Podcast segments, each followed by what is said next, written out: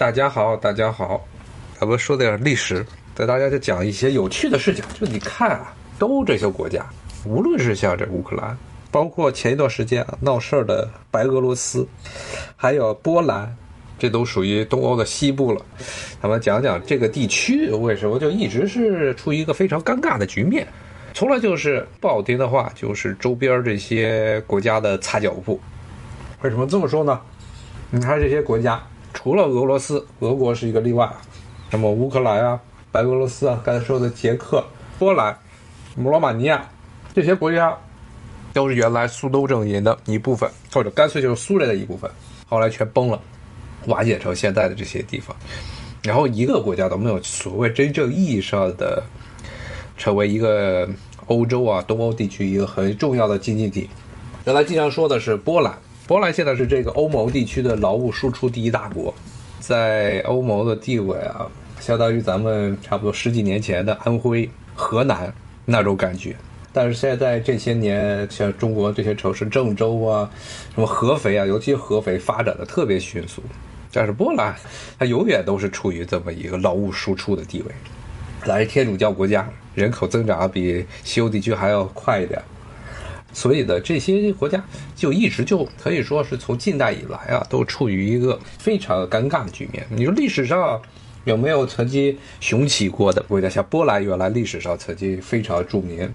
原来在十五世纪到十七世纪的时候是东欧的第一大国，而现在东欧第一大国是俄国，可是。差不多三百年前，那个时候，俄国你要在周边要搞点事情，还得必须看波兰的眼色啊。原来好像也跟大家提到过，它叫波兰立陶宛 Commonwealth，Polish Lithuania，Lithuania Commonwealth，它其实一个波兰立陶宛共和国。说是共和国，它其实是贵族共和，自己选一个国王出来。那这些国家啊，在近代的时候基本上都没了，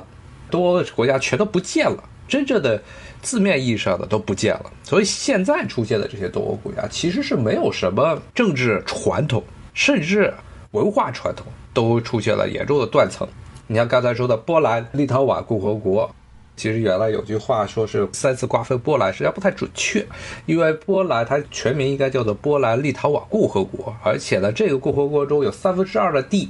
以前都是属于立陶宛的。只有三分之一差不多是波兰的领土。当然，到了波兰立陶宛共和国的末期的时候啊，这个国家基本上波兰化了。立陶宛的贵族其实占的人数不多。那当时瓜分三次瓜分波兰，就被周边的列强普鲁士、奥地利和俄国给瓜分了。那东欧其他的国家呢？你比如说捷克，历史上就从来没有过一个叫捷克的国家。捷克是是这个一九一八年之后。奥匈帝国崩溃之后出现的一个新的国家，历史上它那个地方叫什么？叫波西米亚。波西米亚包括你看，经常会有什么波西米亚人呀、波西米亚风的这些说法。这个其实是因为当时法国巴黎有个地区有很多的吉普赛人，自称是从波西米亚来的吉普赛人啊，带来了一些街头文化啊，所以叫做波西米亚风、波西米亚人。波西米亚可以说是从文艺复兴开始就是奥地利的不可分割的一部分，甚至是奥地利这个哈布斯堡王朝啊最重要的经济中心是在这儿。虽然它本地有很多讲捷克语，但同时他们都讲德语。但是由于一战之后捷克独立，以及最重要的可能还是二战之后的捷克的去日耳曼化，把这捷克境内的所有的德国人全部都赶走。所以就变成了纯粹的这么一个捷克人的捷克，但是它作为一个国家的存在，捷克作为一个国家存在，那是在一战之后才出现了。同样的道理是斯洛伐克，一战之后捷克斯洛伐克是合在一起独立的，然后二战之后呢，捷克又和斯洛伐克合在一起叫捷克斯洛伐克，现在呢是分成两个国家，一个捷克，一个斯洛伐克。他们其实是没有政治传统，原来历史上的政治，作为一个独立国家的政治传统是没有的，一直是处于一个帝国的奥地利哈布斯堡王室直接控制的这么一片地区，甚至呢，刚才说了是奥地利的这个哈布斯堡王室最器重的一块地区，像罗马尼亚，罗马尼亚就更不用说了，罗马尼亚呢，在近代以前是什么？是奥斯曼土耳其帝国以及这个奥匈帝国奥地利。他们两个瓜分的这么一片地区，不能说当地没有地方的政治传统。作为一个国家是不存在的，它地方上是有些自治传统。它是叫什么样的自治传统呢？有点类似于咱们南方某一个特别行政区，奥斯曼土耳其帝国啊的这个苏丹，他们的皇帝苏丹，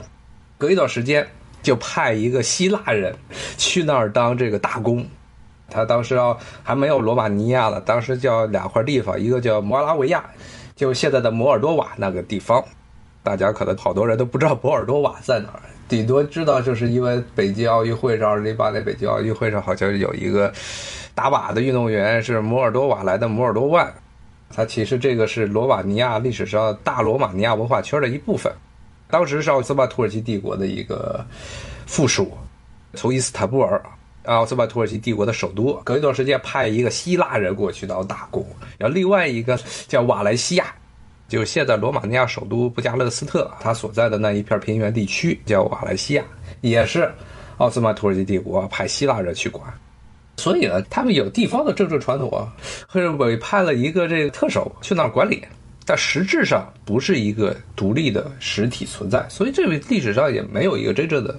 一套真正的这独立的这么一个政治体制。像匈牙利历史上曾经是个独立国家，也是中世纪的时候可以说是东欧的强权之一。但是很不幸的是，它崛起之后很没有多久就遇上了比它要牛得多的奥斯曼土耳其帝国，直接把这个国家给打崩了。在莫哈赤，莫哈赤十六世纪的时候，当时这个奥斯曼土耳其帝国最重要的一个皇帝苏雷曼大帝，他带着军队把整个匈牙利给打没了。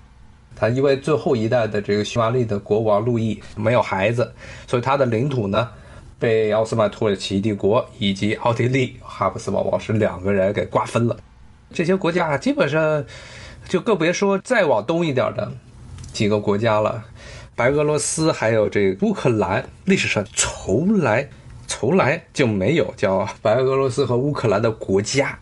波罗斯克在白俄罗斯境内原来有一个基辅罗斯人建立的一个大公国，叫波罗斯克，但是跟现在的白俄罗斯没有什么直接的关系。可以说是历史上，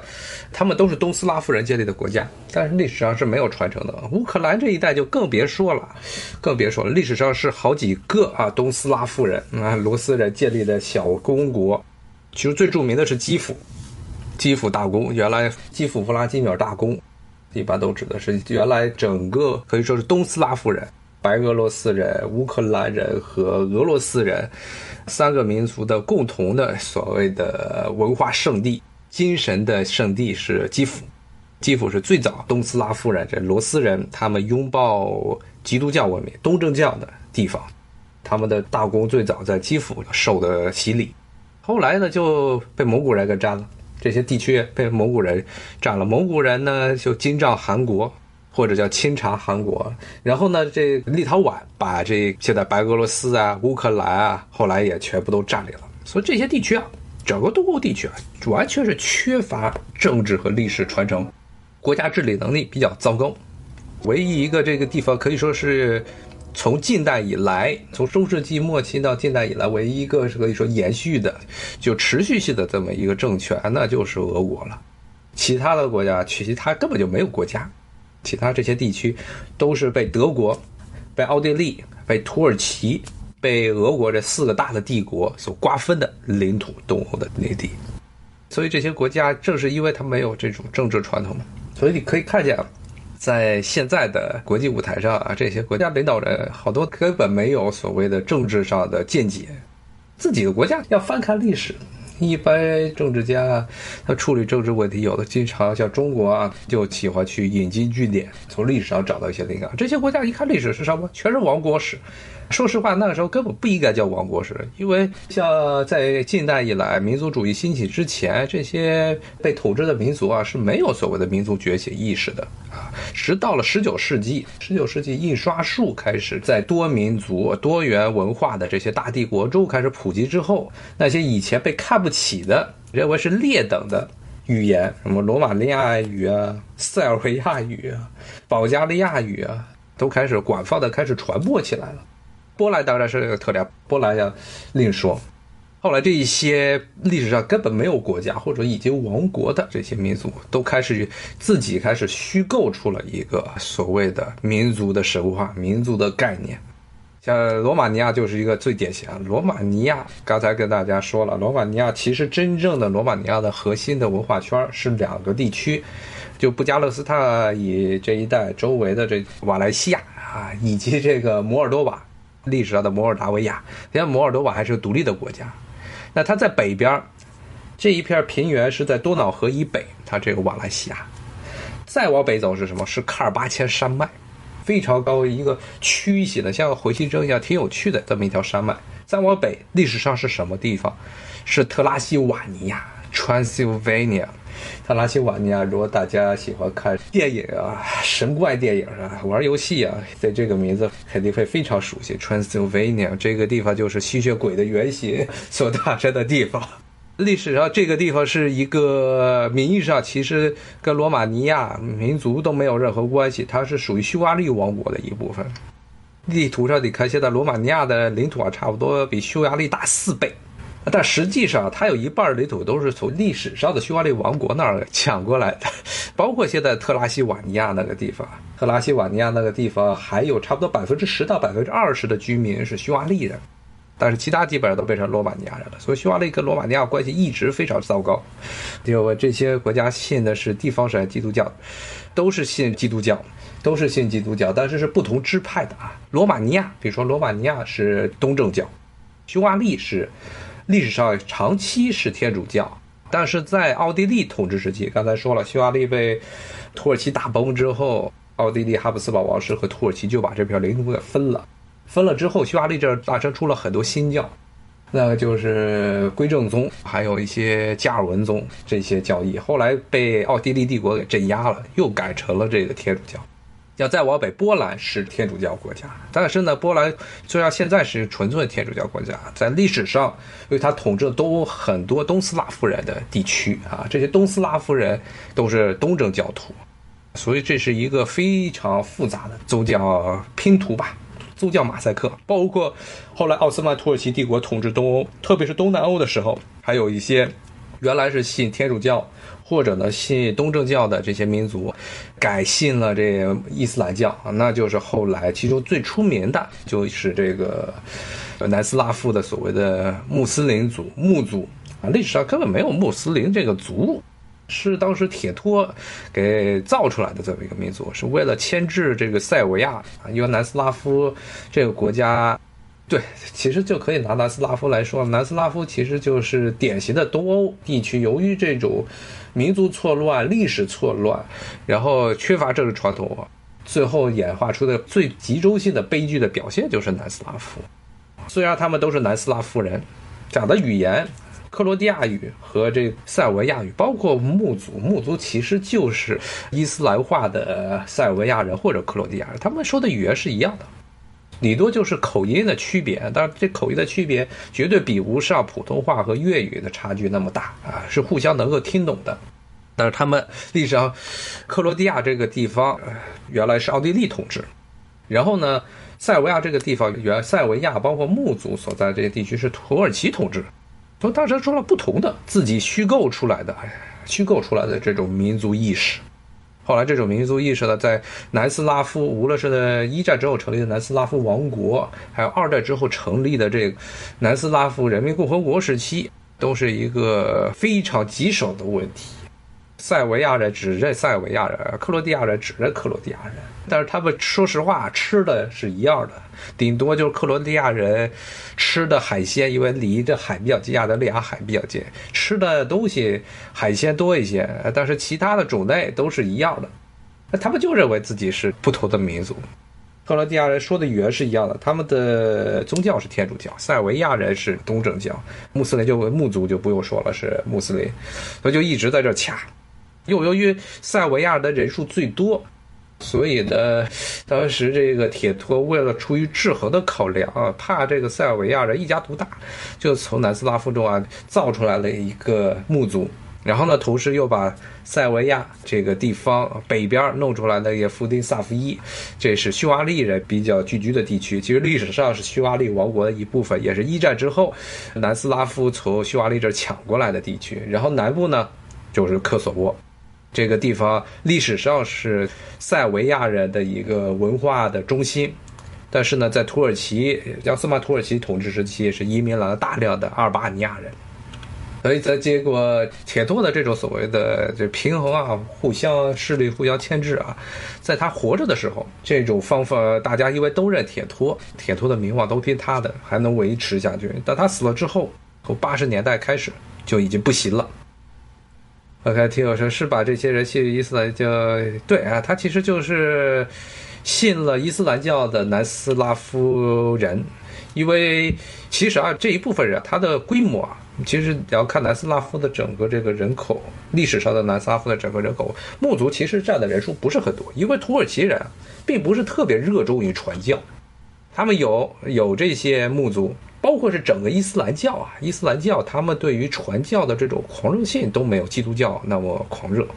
原因是什么？就是因为这些伊斯兰国家历史上的中世纪啊、近代这些伊斯兰国家的这些统治者，他觉得不应该。觉得留着这些异教徒是件好事，为什么这样呢？是伊斯兰教中，因为他们留着异教徒，这异教徒要交人头税。穆族的产生是南斯拉夫时期，但这些人的信仰，他们改信伊斯兰教是在土耳其统治时期。为什么土耳其统治时期的时候？土耳其其实统治了整个这个南斯拉夫这一片地区，塞尔维亚呀、波斯尼亚呀、波黑呀这一片地区啊，是从十五世纪，从十五世纪就开始统治。什么时候瓦解的？是十九世纪末二十世纪初，其实是差不多得有五百年，五百年的时间。这五百年时间啊。其实，但是穆族在整个南斯拉夫的人口啊是少于克罗地亚族以及塞尔维亚族的。原因就是刚才说的，其实伊斯兰教它不是一个非常热衷于去传教啊，去把这些异教徒改造的，因为他们留着异教徒，这异教徒要交人头税。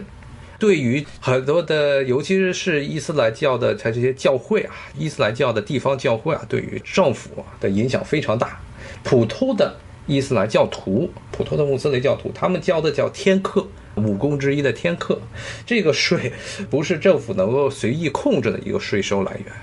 那么他们能够控制的税收来源是什么？那就是异教徒交的人头税，这一部分的税是政府最稳定的收入来源。所以，你可以在历史上是一个很有趣的现象，就是欧洲这些地区，中世纪啊，欧洲这些国家，什么法国呀、英国呀、西班牙呀，就拼命的要把异教徒强迫他们改信基督教。但是在穆斯林地区，相对而言，这些异教徒他们呢能够保持自己的信仰。不是因为是别的什么原因，主要是出于这些统治者的一个实际考量啊。因为这些人按照伊斯兰的教法是只需要上人头税，他们而且呢上了人头税之后呢，地方自治就可以了，很少有这些异教徒能够进入整个政府的高层。然后这些人在地方上，他们怎么样，政府就不管了，就交税就可以。伊斯兰教啊，其实是一个去中心化的。从这个阿拉伯帝国啊崩溃之后，它其实就是一个去中心化的这么个教。它很多都是地方的教会，地方的这些清真寺，他们来主管。所以它的整个伊斯兰地区啊，它这种地方的意识是非常强的。你说现在其实当代来说也是这样，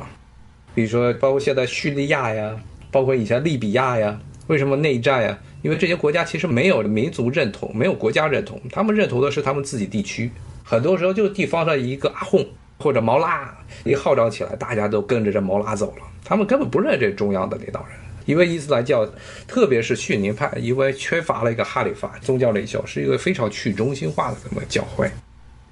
也有人说，中国这些地区的人信教是不是非常坚定？换个地方，这要看了啊，这是因人而异，这个可以说是因人而异。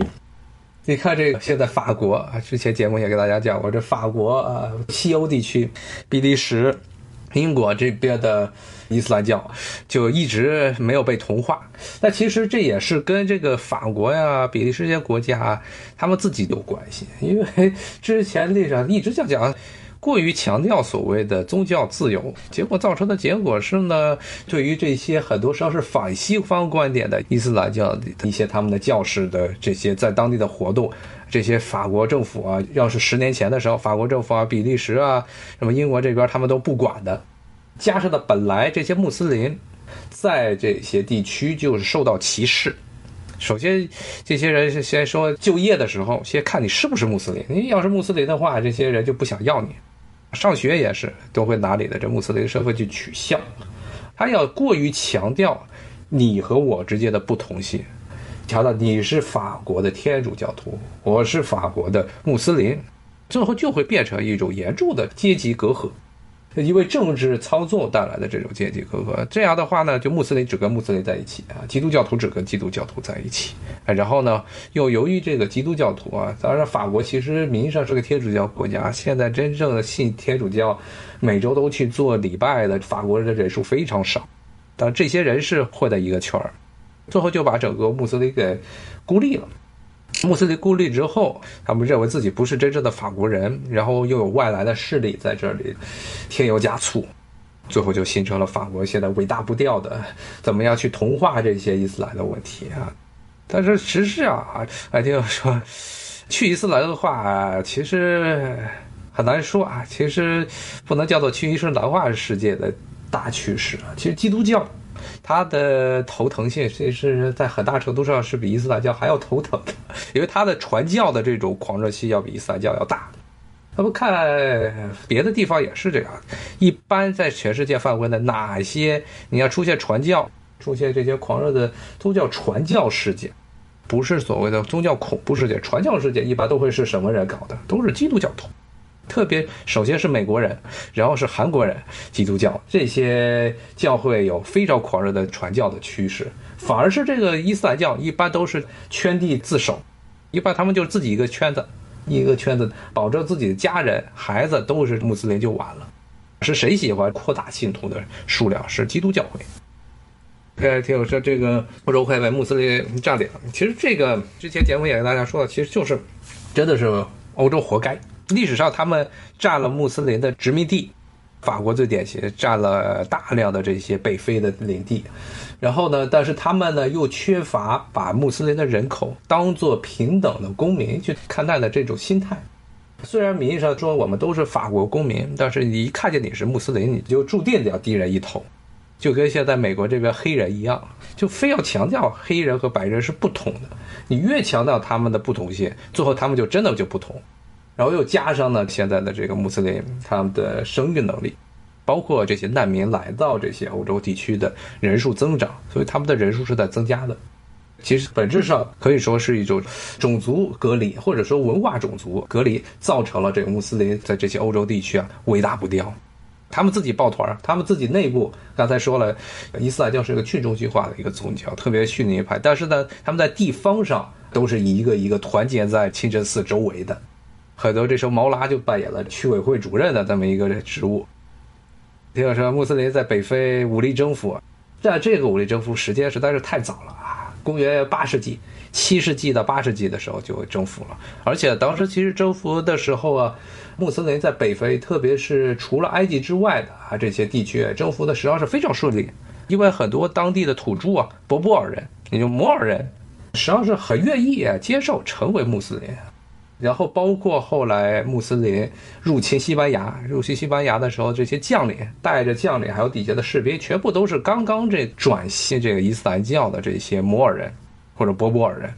所以呢，从那个时代开始，北非其实就跟穆斯林跟伊斯兰教就是完全的融合在一起，它可以说只是是文化的一部分了。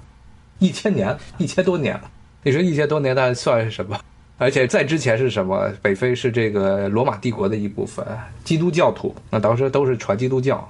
基督教是不是当地的原始宗教？它也不是。最早的原始宗教是什么啊？那再往前，那就只有博波尔人了，只有博波尔人他们的一些原始宗教。因为后来就是来了迦太基，然后迦太基带来了他们的这中东地区的宗教，然后呢是罗马人先带来罗马人自己的这多神教。之后带来了自己的基督教，然后是穆斯林又带来了自己的这伊斯兰教。其实，你要算宗教的历史啊，穆斯林、伊斯兰教在北非的时间远比其他的宗教要长得多，所以他们现在可以说是穆斯林啊、伊斯兰教是确实应该是被视作是这北非这些国家的文化的一个核心的部分啊，没办法把它抛逐出去。要说这个佛教和印度教，佛教其实你要看这个也很难说，这些反正都是。你要看，就拿佛教为例子，老说这个佛教是什么和平的教啊？道教，道教在中国历史上，因为从来就没有占据一个统治性的地位，有很多皇帝喜欢这个道士。明代的这个嘉靖帝，包括清代的这个雍正，周边都一堆的道士，而且好几个皇帝是吃这道士炼的丹给吃死的。但是呢，作为一个宗教来说啊，它并没有上升到一个国家教、国教的这么一个地步。所以其实啊，现在很难说道教如果他真的掌握了政权、政治的影响力，会变成什么样？历史上只有一次啊，是真正的掌握了政权，那是什么？就是三国初期、东汉末年、三国初期的张鲁政权，五斗米叫五斗米道，这个是道教真正的掌握了政权，他们搞了一个地方的神权政治，但是那个是非常久远的事情了。如果他再与政治，特别是与政府关系再密切一点啊，甚至是影响甚至控制了这个政府，那和道教会发展成什么样就很难说了。佛教，佛教在历史上老说的是和平的教，但其实你要真的是也要看地方。你比如说，当时这个最著名的一个经典的例子就是。叶尔羌汗国，现在新疆的那个叶尔羌汗国，原来是察合台汗国，蒙古人建立的察合台后裔，蒙古大汗成吉思汗他的二儿子察合台后裔统治的这个地区，叶尔羌现在的差不多喀什啊、叶尔羌啊、和田这一带这么一个国家，历史上在明代到清代明清之际，这个时候，他是伊斯兰教，苏菲派，那是巴底克苏菲教团，从中亚地区搞来了很多这些教士。后来这些教士自己还分派，一个黑山派，一个白山派，两边掐的不行。后来这个白山派被黑山派给撵了，撵走了。白山派后来去哪儿了？跑到拉萨去了。自己在国内教士啊，这些伊斯兰教士这夺权没有夺下来，他跑去见了五世达赖，然后五世达赖说出面说帮我们把这个政权给夺回来。然后呢，就当时五世达赖啊就给这个。北边叶尔羌汗国北边的准噶尔人的大汗写信，准噶尔的大汗是谁？就是噶尔丹。咱们看这个清代的那些清宫戏经常出现的啊，噶尔丹同志，康熙亲政之后最大的一个对手之一，噶尔丹。因为噶尔丹原来就是五世达赖的徒弟，让他你去把这块土地给我抢了，结果噶尔丹就南下，整个把吞并了叶尔羌汗国。白山派回来了，但是呢，他是变成了准噶尔的控制者。然后呢，准噶尔人他能够南下的一个很大的原因，就是因为五世达赖的这个宗教支持。其实是带有一定的很强烈的这种宗教圣战色彩。虽然新疆是从九世纪、十世纪开始啊，逐渐的伊斯兰教化，但是呢，这个佛教徒其实也不是一个纯粹的消极的灭亡的过程。特别是很多佛教，你如果出现了宗教领袖，很有可能会变成一种侵略性的。刚才说的是这个信奉这个佛教的藏传佛教的这准噶尔人灭掉了信仰这个伊斯兰教的这个伊尔羌汗国。这中间还是由于五世达赖的精神支持，变成了一场佛教的圣战。类似的例子其实还有很多，比如说像缅甸，最近出了很大问题的缅甸这个国家，也不是一个和平的国家，绝对不和平。虽然现在是什么都不是，但是呢，你要看历史上，那可是中国西南地区最头疼啊、最头疼的一个国家。这个国家的侵略性非常强。打了很多仗，光是明代啊、清代就跟中国中央政权就打仗，而且呢，无论是明代和清代，其实都在缅甸这吃了很大的亏。但是呢，他们缅甸这侵略性最强的是往东南亚地区扩张，特别是在清代乾隆年间，甚至把整个泰国给灭国了，彻底的灭掉了整个泰国。后来是因为清朝看见这缅甸做大了，他不行了，不能让他在东南亚做大，所以乾隆派军队入侵这缅甸。虽然最后打了败仗，但是缅甸也被迫的为了调军队回来抵抗这个清军，所以把很多的军队从泰国给调回来，所以呢，间接的导致了啊泰国复国。好像之前节目也跟大家讲过这个，缅甸是小城，小城佛教，小城为主的小城佛教。但是你看泰国也小城，缅甸是小城。缅甸首先是小城佛教，它就不和平啊，历史天天打仗，永远都在打仗啊。然后这个泰国领土的三分之一，你要看泰国地图啊，东北部凸出来这么一块儿，凸出来这个大球这个也地区，包括呢都是从高棉高棉人，就现在柬埔寨人呢抢过来的。上座部可以听我说，上座部其实就是小乘佛教啊，小乘佛教的人他们不愿意称小乘。小乘佛教是大乘佛教对于上座部佛教的一个蔑称，因为他们心胸不开阔，只度己不度人，所以大乘佛教把这个上座部贬低成了这个小乘佛教。但是他们自己一般自称是上座部，或者呢，按照学术的说法是巴利文佛教，因为他们最早的这些佛经都是印度中部地区的，用印度中部地区的一种文字巴利文书写的佛经，所以一般叫做巴利文佛教，或者叫上座部。大乘佛教的历史其实是要比小乘要短，他们大乘分出来之后，他们贬低这小乘佛教，认为这小乘佛教不认为众生能够都能成佛，然后呢，而且呢都是讲究自己的修行，最多只能成为阿罗汉果，然后呢也没有菩萨这个概念，认为这些都是属于小乘这些佛教不对众生负责，只对自己负责，所以呢驳斥这上座部佛教，所以把他们称之为小乘。实际上，这是一个，这个说到小乘，其实就大乘佛教的，特别是因为中国的绝大部分地区汉传佛教，包括藏传佛教，他们的整个这个显宗的意识，他们对于佛经的这些诠释，都是来自于大乘，所以对于小乘佛教地区的宗教来说，称之为小乘。听友说这个提起了像基督教，其实宗教的内部啊，所以其实就是想跟大家说，就算是佛教。出了事儿，佛教这个侵略性，如果佛教国家它的侵略性也是非常强的。特别你看，像这个缅甸呀、泰国呀，包括准噶尔喇嘛或者和尚，在这个国家的都是处于一个核心的，甚至是韩王国王的最高的顾问的这么一个角色。包括你看刚才说的准噶尔，准噶尔的噶尔丹，噶尔丹年轻的时候是在拉萨当喇嘛的。后来是由于他爸死了，转噶尔内部内乱，所以呢，当时的达赖特批说让噶尔丹回去还俗，回去抢夺汗位。所以呢，噶尔丹对于五世达赖那是无比的尊敬，只要是这五世达赖让他干嘛他就干嘛。所以五世达赖说你去把这个叶尔羌汗国给我灭了，他就真的去把这叶尔羌汗灭了。当然了，这个灭了之后带来了很多的这人口，又带来了很多的税收，何乐而不为？但是呢，宗教的成分其实是很大的，所以说绝对不能说佛教是完全和平的。它只要对政府对政治没有产生直接的影响，它就算和平；只要产生影响，就会出事儿。就有说佛教中类似少林寺那样的组织是国内才有的没？其实像少林寺这种，都是在。咱们称之为寺院，其实啊，你要翻译成英文都叫一个词 monastery，是修道院。历史上的修道院，无论是基督教的修道院，还是这种佛教的修道院，这种寺院，因为里面都有僧人在里面修行，其实最后都会演化成一个地方割据势力。像少林寺就是很典型的啊，咱们这个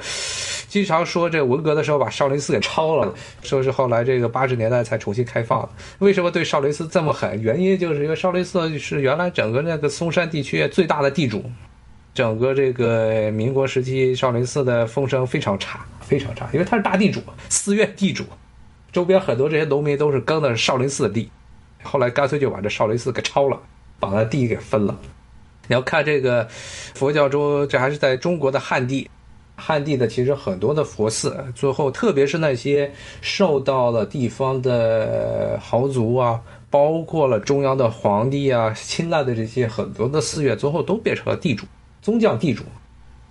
那么在日本。最典型的就是日本啊！日本在历史上佛教的寺院拥有的土地非常的广袤，甚至还有要开始听我说武僧啊，武僧这个东西其实在中国还算不是很多，但是呢，在日本的原来有武装的僧团、武装的僧兵，日本的僧兵，特别是他们有一个叫真言真宗，好像以前节目也给大家讲过真言真宗啊，其实这个真言真宗就是现在日本的这种佛教传承的一个前身。就现在的日本佛教，我记得前一段时间不是有一个挺那个畅销日剧《朝五晚九》，讲一个白领儿和一个僧人谈恋爱结婚的故事。那日本的和尚是可以结婚的，生孩子，然后孩子继承这个寺院，这个传统最早就是真言真宗这一支搞出来的。其实其他的日本的佛教是汉传佛教，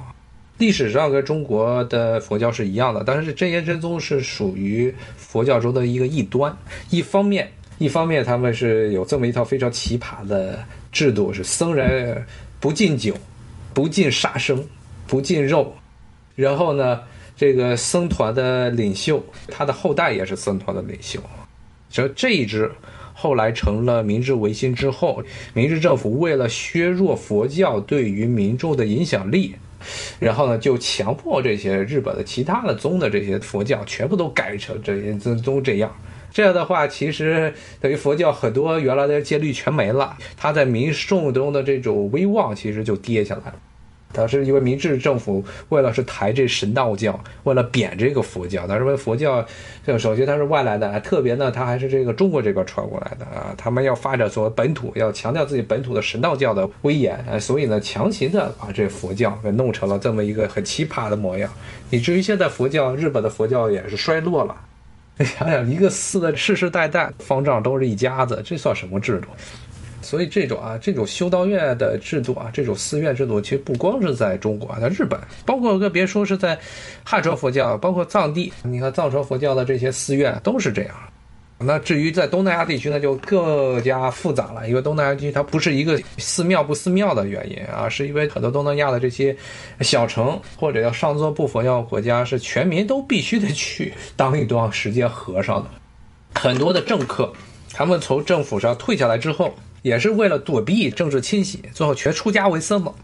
包括你看泰国、缅甸，都是年轻人在这成年的时候必须去寺院里出家的，出家剃度一段时间，然后再还俗。这比这个汉传佛教还要来的猛。所以呢，不能说佛教它和平，也要看什么样的和不和平了。真的是要被撺掇起来的话，要像这缅甸啊，像这个准噶尔的，包括泰国，历史上也是。打仗也是极具侵略性的国家，他不能说他们这些国家，这佛教是一种完全和平。他们总是要能够找出来，你只要是想对外扩张，想需要一个宗教来个鼓舞民众，让他们相信自己的这种做法，自己这个对外侵略啊、打仗这个做法是合乎这个教规的，那总是有那些高僧能帮你找出来借口。没有下座部啊，没有下座部，就上座部。因为他们这个小乘佛教自己自称自称是上座部，他们非常反感大乘佛教的人，管他们称之为小乘。怎么从宗教这说到本来说东欧，那这个听友问东欧是不是女性比例很高？也不是，其实你要说啊，比例高不高啊？你要看，一般都是这个发展中国家女性对发达地区的男性。有更加高的偏好。其实东欧，我记得俄国啊，俄国历史上曾经啊，你看这个卫国战争之后，确实是苏联的那段时间，女的比男的多很多。但是现在基本上比例恢复过来了，当然还是女的多一点，但多的不是很多。为什么老觉得好像东欧的女性到处都是啊？乌克兰啊，俄罗斯啊，白俄罗斯啊，捷克啊，波兰。不到处都是，特别是在某一个黄色和黑色的网站，全是捷克的视频啊，是因为这些女性在自己的这些国家经济，首先经济不发展，那么这些绝大部分的这些就业机会，首先是都给了男性，那女性要讨生活，那只能出去，要不就找一个这个有钱的发达地区的这个男性。女性如果她没有自己的经济地位的话，自然而然的，你要在一个国内的一个男性和一个国外发达地区的这个男性的比较来说，他更倾向于找这个发达地区的。不能说这是一种崇洋媚外，这是一种典型的经济选择。没有办法，因为女性如果她没有自己的经济地位，没有社会地位的话，那她肯定是偏向于有钱的地区。所以东欧的很多女性都去了西欧，运气好的嫁为人妻了，运气不好呢就去做皮肉生意了。你看，中国也是乌克兰的这些模特特别多，不言而喻的。这个乌克兰的经济非常的糟糕，现在人均 GDP 才四千多吧，四五千美元。中国老觉得自己是一个穷国，一直历史上老觉得，即使是从人均 GDP 来说，在发展中国家中也算是比较高的了。特别是在同一个规模的这种发展中国家，因为一般来说大国人口越多，这人均 GDP 啊越不好往上涨。你比如说这美国，你跟卡塔尔比，跟卢森堡比，这些小国它的 GDP 都比美国高，但你有什么可比性？没有可比性。但是呢，这个像中国在这同一个规模，巴西呀、俄国都是现在的人均 GDP 都没有中国高，更别说乌克兰了。所以乌克兰女性为什么那么多来到中国？原因是因为中国的经济它不是比例高，所以最后归结出来的原因不是比例高。比如说在这个乌克兰，你就算是最后受到良好教育，找不到工作，女性找不到工作，然后呢，仅有的工作肯定是优先男性的，那最后的女人怎么办？那就只能去往外面走。所以呢，这个来中国的女乌克兰的女性才这么多。最根本是经济原因，你包括为什么中国历史上有外嫁的情况下，你把这都是中国的女人嫁外国的男人比例比较大，也是同样的原因。他觉得发达国家的人同个水平，他觉得发达国家比这个中国这边男性的地位要高，所以他嫁出去了。当然这些年由于中国的这种情况提升，中国的这经济地位啊、国际影响力啊这些提升，现在这种情况相对来说再比几年前要好一点。其实这个国内也是分地区，男比女多 都是分地区。广东那边男性比例超支的比较大，很多一些其他地方，关键是看这个地方的传统，重男轻女现象严不严重？越严重地方越惨。这种心态啊，估计还得要一段时间，还得要很长一段时间才能够被根除。所以呢，再回到最后来说，就是东欧地区啊，缺乏政治传统。延续性的政治传统，唯一一个能延续有这种政治传统的国家以及独立的政治传统的，只有俄国。所以大家觉得看这个国际的新闻，老说觉得俄国啊，它些很多的做法，中国人比较喜欢。不是说这个俄国做的有多好，它其实俄国在很多办事的时候比较糙，比较的这猛过猛，所以是毛子嘛。但是呢，它是一个独立的国家，而且有这个政治的传统的传承。虽然现在普京其实国内政治也搞得不咋地，但其他的国家就不行了。整个这些波兰灭国之后，波兰是个特例，包括什么乌克兰失败的经典的范例啊。乌克兰的在从苏联独立出来的时候，它的 GDP 是要高于其他所有的这加盟共和国的，因为原来前苏联时期啊就跟奥地利统治捷克时期的捷克一样，苏联的大量的这些工厂，最优秀的、最精华的这些工厂、军工厂呀，很多的这些城市建设啊，全都是放在乌克兰，包括乌克兰自己也有资源，有非常广袤的一个黑土地啊，还有煤矿，所以他就如果是只要自己好好的管理。不愁这个能成为一个，不能说完全能成为发达国家，至少是在发展国家中应该还是比较能过得去的。但是他就他历史上没有乌克兰这个国家，纯粹就没有。然后呢，这帮人是靠着一种。乌克兰语的这种意识，而且他很多地儿还都是乌克兰族和这俄族、俄罗斯族的杂居的地方，特别是东乌克兰，他最后就管理成了一个，基本上属于这种所谓的多民主转型期的一个失败的经典的范例。所有的这些社会资源，全被这独立出来那一小撮的寡头给垄断了。垄断之后呢，他们又不懂得经营。像美国，它虽然也是寡头寡头制，但是呢，它这个国家至少还能够经济有点发展啊。美国的这个经济的发展，每年 GDP 增长是在发达国家中也算是比较快的，所以呢，普通人还能够分到那么一点层羹。当然现在也不行了。那乌克兰就是根本不仅是分不到残羹，你的经济也发展不起来，一直是处于一个停滞阶段，所以就成了现在这么一个糟糕的样子。刚才听我说，这普京骂赫鲁晓夫，赫鲁晓夫本来自己干了很多蠢事儿，但是呢，赫鲁晓夫他是在乌克兰出生的俄裔，因为当时其实啊，乌克兰真的是他作为一个国家的概念，真的是从苏联时代才有的。之前他的整个东乌克兰地区主要都是杂居的，都是俄裔和乌克兰裔，大家没有什么意识说你是乌克兰人，我是俄罗斯人，因为大家都是沙皇的臣民。赫鲁晓夫本人是在乌克兰出生的，这么一个俄族的、俄罗斯族的这么一个人。他当时，比如说把克里米亚呀划到乌克兰，其实有点像啥呀？就跟你看四九年之后中国进行的这些很多的这地方上的行政规划是一样的。比如说这个广西原来没有出海口，后来就把北海、广东的北海划给了广西，让广西有个出海口，其实这么一种感觉。当然，那个时候，苏联这个加盟共和国时期，苏联是把这个加盟共和国名义上是所谓的加盟共和国，实际上都当做行政区来看待的。所以呢，把克里米亚划给乌克兰，它也是无所谓的事情，只要那些国家还在，就没事儿。结果这国家一崩，而且呢，苏联解体之后，这加盟共和国都是按照独立出来新国家都是按照以前加盟共和国的国界来划分的自己的疆土，那就出问题了。以前呢，就是。手心手里都是自己的肉，从一只手换到另一只手没有问题，结果现在就成大问题了。所以克里米亚，俄国誓死要把它夺回来。然后这个他听一直在说的这基辅公国算不算乌克兰前身？应该说基辅啊，以基辅为核心的这些罗斯地区是白俄罗斯、乌克兰和俄国、俄罗斯三个国家共同的祖先，最后等于分裂了，等于分成了现在的这个样子。现在的还挺有说的，这莫斯科公国，它在历史上的罗斯这文化圈中的地位啊是没有基辅高的，因为基辅之前说了是整个这个东斯拉夫三个民族的精神圣地，因为最早的罗斯人是在这个地方是受了洗礼啊，成为基督教徒、东正教徒的。俄罗斯这个名字啊，当然为什么叫罗斯？其实俄罗斯这个名字，中国说的俄罗斯这个名字。是这蒙古语的一个转译，因为这蒙古语在讲到罗斯的时候，它前面有个 o，就变成了俄罗斯，其实就是罗斯。开始听我说这法兰克分裂啊，对，这当然法兰克分裂呢是更加彻底的一个分裂。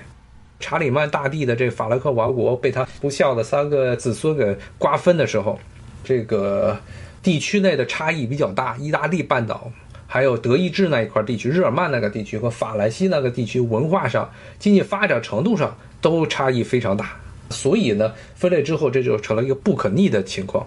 像乌克兰那一块，这俄罗斯、基辅、罗斯，还有包括这罗斯整个这些松散的大公国被蒙古人入侵之后，其实它因为是一大片的东欧大平原，你根本看不出疆界，就是几条河流划分的疆界。所以呢，它其实政治的统一的成本。要比像这个西欧，法国、德国、意大利统一在一起的成本要低很多，没有阿尔卑斯山脉那样的阻隔。但是呢，由于历史上立陶宛趁着这个蒙古人势力衰退的时候，把这个基辅罗斯啊、乌克兰的西部地区把俄罗斯抢到自己手里，而这个立陶宛又是个天主教国家，所以就造成了后来重新把其他的罗斯地盘统一起来的俄罗斯。他的名字其实应该就叫罗斯，他对于立陶宛以及和立陶宛联合在一起的波兰的无限制的仇恨，他觉得是你把我们的地盘全抢了。最糟糕的是把等于是这个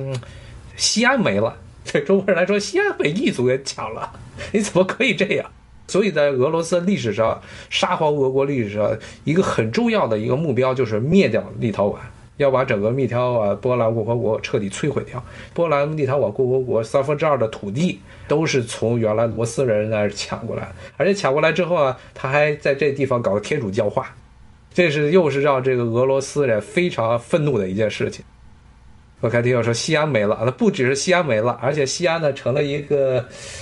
改信了基督教，或者改信了伊斯兰教，这种感觉，所以这个俄国就是一直在疯狂的与这个立陶宛作战。立陶宛后来撑不住了，向波兰求援，后来波兰就和立陶宛合并，然后这两个合并的国家接着和这俄国打，打了差不多两百多年、三百年，最后由于波兰自己内部的问题，后来这个俄国连同奥地利还有普鲁士三个国家一起把这个国家给瓜分了。所以这个俄国和波兰。这是历史上的仇呢，梁子是结的太大了，是绝对不可能这个弥合的仇恨。这是一种文化上的、历史上的仇恨，加上波兰这个国家啊，在历史上每一次要站队的时候，他都站错队，站错队，把周边所有的国家都得罪一个遍。现在波兰还在天天一边怼俄国，一边怼德国，然后所以非常不招人喜欢。波兰很能扛，因为波兰原来可是这个东欧地区整个欧洲地区的第二大国。如果不算上俄国的亚洲部分的话，它其实在十八世纪之前一直是欧洲的第一大国。你想想，现在的乌克兰、现在的白俄罗斯，还有立陶宛，以及波兰，以及包括现在的这个罗马尼亚北部的那么一小片地区，原来都是波兰立陶宛共和国领土。它在历史上是一个东欧地区的一个非常强的一个强国，非常大的一个国家。所以呢，它这个扛扛两百年，它因为领土不断的被俄国给侵蚀，但是它领土太多了，吞了两百年才吞下去。所以呢，这造成一个，反正现在的结果就是东欧这些国家都是不太对头。可能现在稍微正常一点的匈牙利，当然现在白左们天天骂匈牙利。匈牙利它因为历史上确实是有独立的国家，包括在奥地利这个统治时期的时候，匈牙利贵族对于奥地利王室的影响也非常的大。要波兰还像按现在这么搞啊，天天搞，他跟这个俄国作对，跟这德国作对，然后跟中国作对，他总有一天又要出事儿。必然要出事，虽然不可能是现在了，但是只要是哪一天，德国、俄国逮个机会，肯定要修理一顿这波兰。波兰就是没有，他在历史上就是可以说就是没有自知之明，比俄国人、比毛子啊更加这个鲁莽的一个民族，可以说是。俄国人他至少还讲一些这外交，讲一些外交上的伎俩。这个波兰历史上就不讲，把自己周边的国家真的是。得罪一个遍，他没事干，他就喜欢打架。嗯，他还特别喜欢打架。就这那个波兰最著名的标志，波兰人到现在最喜欢的标志就是他们的义骑兵，Wind Hussar，就是那种一种重骑兵，穿着铁甲的这种骑兵，马屁股上插了两根大毛，像很多的羽毛插上去，跑起来的时候呜呜作响。他其实目的是为了那个震慑对方的这个骑兵或者。步兵因为跑过来的时候，你像冲击力非常大，声音特别大，大家就吓坏了。波兰义骑兵非常著名。波兰历史上其实整个对国家的国策，其实就跟他们的义骑兵一样，特别鲁莽，到处去打仗。包括波兰还到现在还吹呢，说波兰是历史上唯一一个成功的打进了莫斯科的国家，说自己比这个希特勒和这个拿破仑都要牛。因为当时俄国是处于所谓的这个大混乱时期。Age of trouble, time of trouble，就是糟糕的时期。当时俄国这个沙皇留里克王朝绝嗣了，内部非常不稳定。波兰趁着这个时期进军这个俄国，把莫斯科给夺下来了。那是在十七世纪的时候的事情。所以波兰到现在还在吹，说我们是唯一一个打进了莫斯科的西方强权。说你们这个希特勒呀、拿破仑啊都没我们强，包括再往前的这瑞典的这查理九世都没有我们强。你天天拿这个吹，那俄国人不找你麻烦就不错了。今天要讲这些波兰东欧地区的历史啊，它这个地区反正就是不太对头，所以那个地区发生一切，特别是他们对于中国呀有些很奇怪的一些说法，不要去想太多。这个地区就是这样，没有办法。好，那谢谢大家，谢谢大家收听，咱们下回再见，谢谢。